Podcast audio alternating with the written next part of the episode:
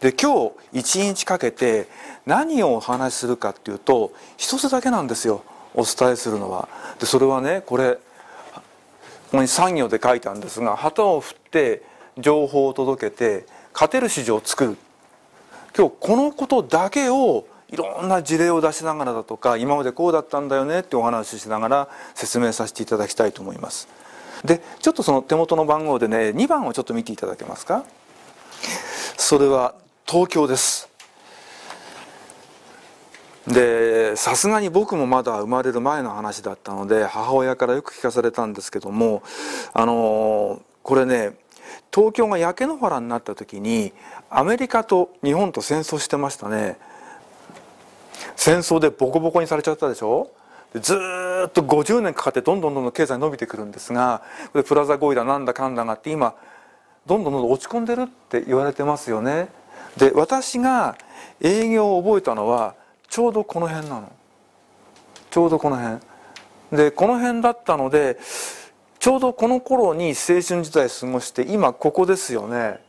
と今営業のトップをやってる人とかかつて営業で稼いだ人とかかつての営業で成功してる人っていうのはこの頃のやり方をそのままこっちに持ってきてる人がすごく多いんですよ。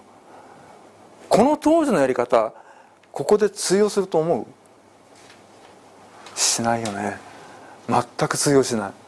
でこの頃の基本っていうのは1個しかないです営業の基本は。ただ一つ。それは他社よりも先に行けだった。他の人が売っちゃう前に先に行って売ってこいと。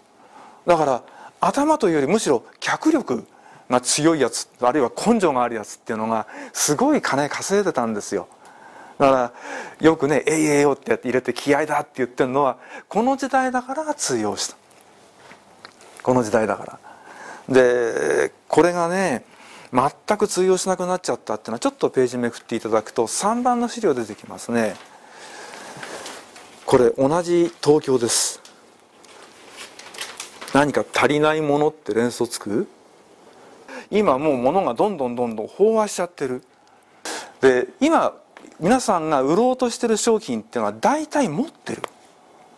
使ってる。もしくは間に合ってると。と買う前からどんなもんか分かってるところへ説明して売ってこいっても聞かないんですよね。昔はあのピンポンってやると文字通りピンポンだったんですよ。ピンポンってやだからドアカチャッと開けてくれるからイエーイとか言いながら 本当に10万ぐらいのもんポンって売ってきちゃってたんだけど今ピンポンってやるとほとんどの家で家の中にモニターがついてますねこういうのが。映るのがこの顔だよ。開ける？どうして首縦に振らないの？そうだよね。開けないよね。会えないんですよ。会えなくて今言ったみたいに商品の説明して売ろうとしても話聞いてくれないの。わかる？会えなくてしかも話聞いてくれないんですよ。ちょっと5番見てくれるかな？物が溢れちゃってるとどういうふうになるかっていうとね昔はハードルが本当に低かったの。めちゃくちゃハードルが低かったの。でそれがものすごくハードルが高くなっちゃってるんですよ。でどうしたらいいんだろう。